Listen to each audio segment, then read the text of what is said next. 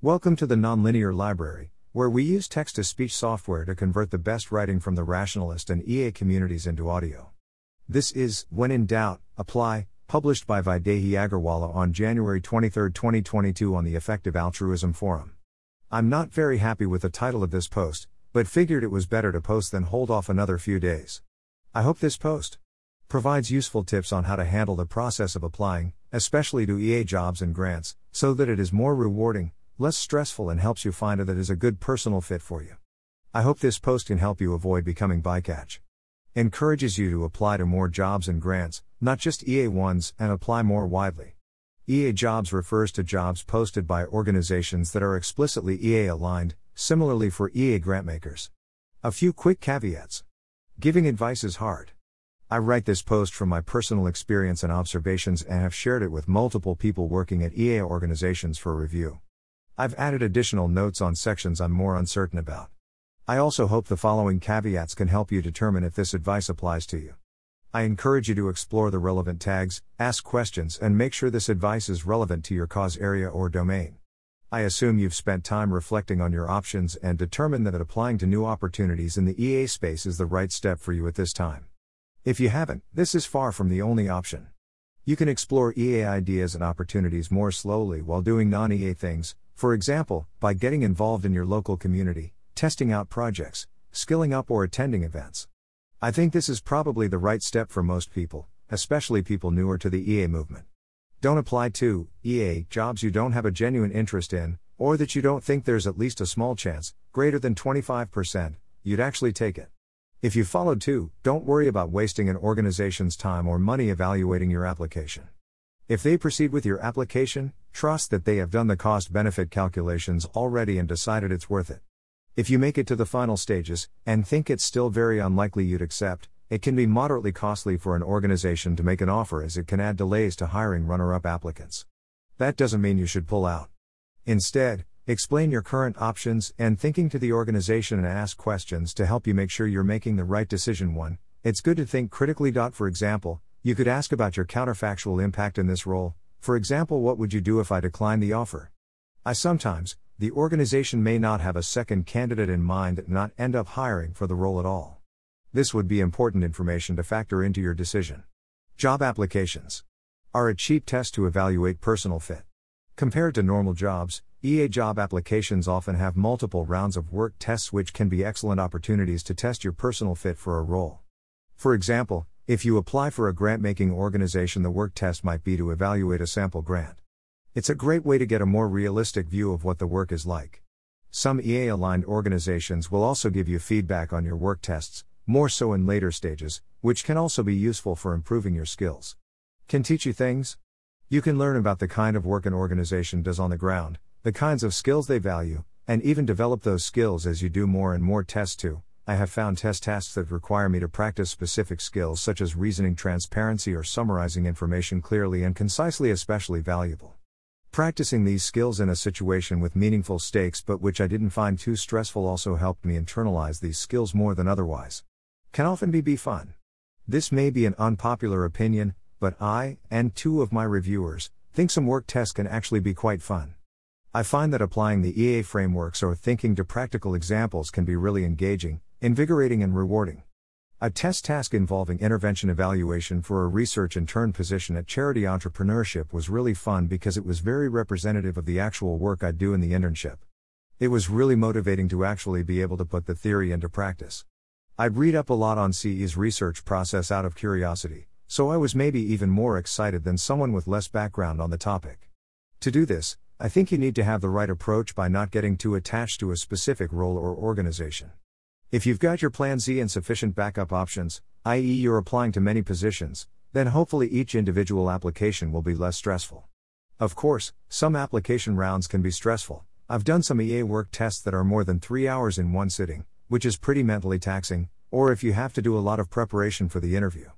Regarding grants, the thoughts below come from discussions with a handful of grantmakers, grantees, online discussions from grantmakers, and my own experience. Also, here's a list of places you can apply to. It's okay to ask for money. Some people are a bit hesitant to ask for money, even when they are qualified.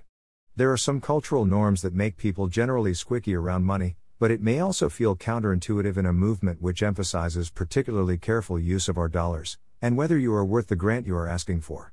But, that's why grantmakers can take some of the hard work of evaluating this off your chest. Usually, there's flexibility in how the money is used. Money is useful and your time is valuable. If a lack of money is a major, or even a minor, blocker in your life stopping you from doing important work, for example to pay for medical expenses or save time on daily tasks like cooking, then there's a strong case to at least try for funding. EA grantmakers don't bite, so ask questions. If you think you might be rejected for some reason, for example technicalities or having projects that you think grantmakers aren't interested in funding, you should probably double check your assumptions are right by emailing the grantmaker in question to clarify. One grantee I spoke to said they thought for many months that they weren't eligible for grants for various reasons before speaking with someone and realizing they were.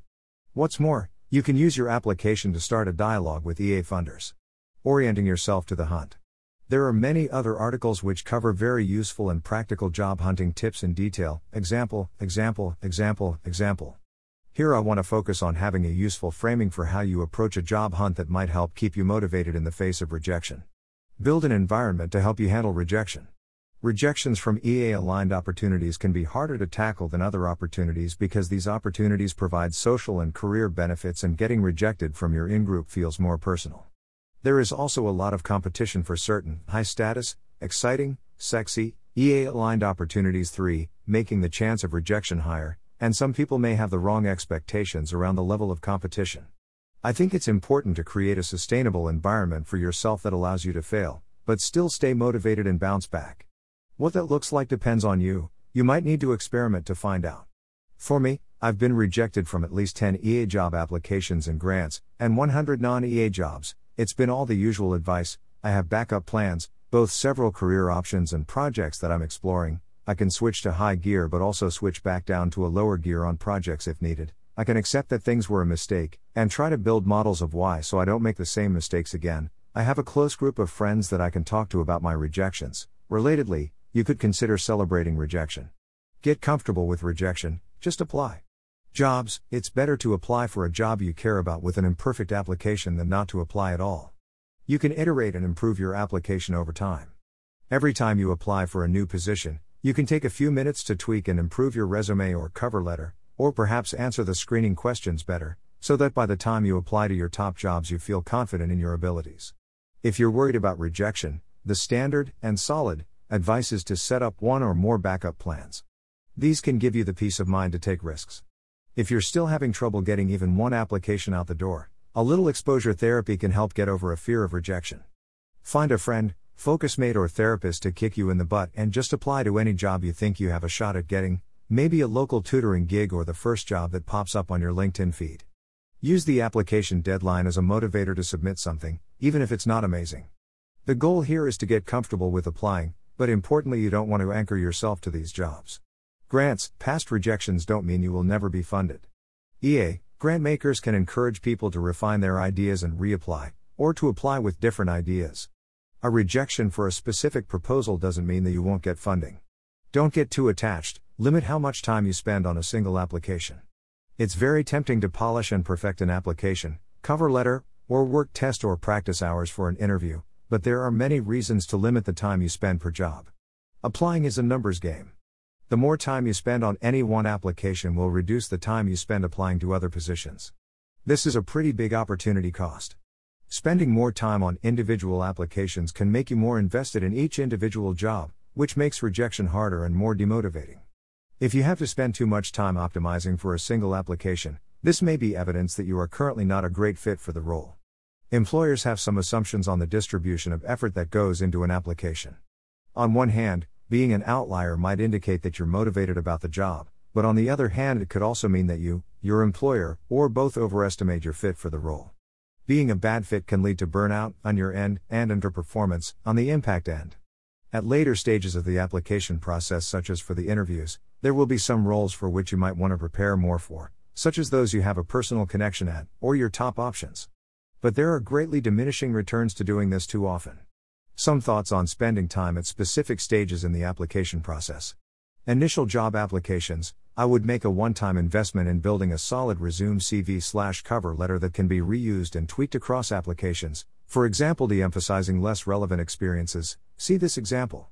Many recruiters at small companies or orgs with relatively small hiring pools, such as many EA orgs, are looking to eliminate people who are clearly bad fits for the role, rather than trying to select the superstars.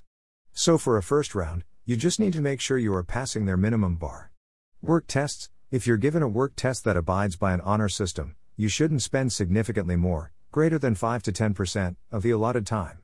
If you go over time, be honest. Let the recruiter know how much you went over by, and what you spent the extra time doing. If you're spending a bunch of time polishing this is usually not required, most organizations are okay with short bulleted answers, they know you have limited time and everyone is facing the same constraints.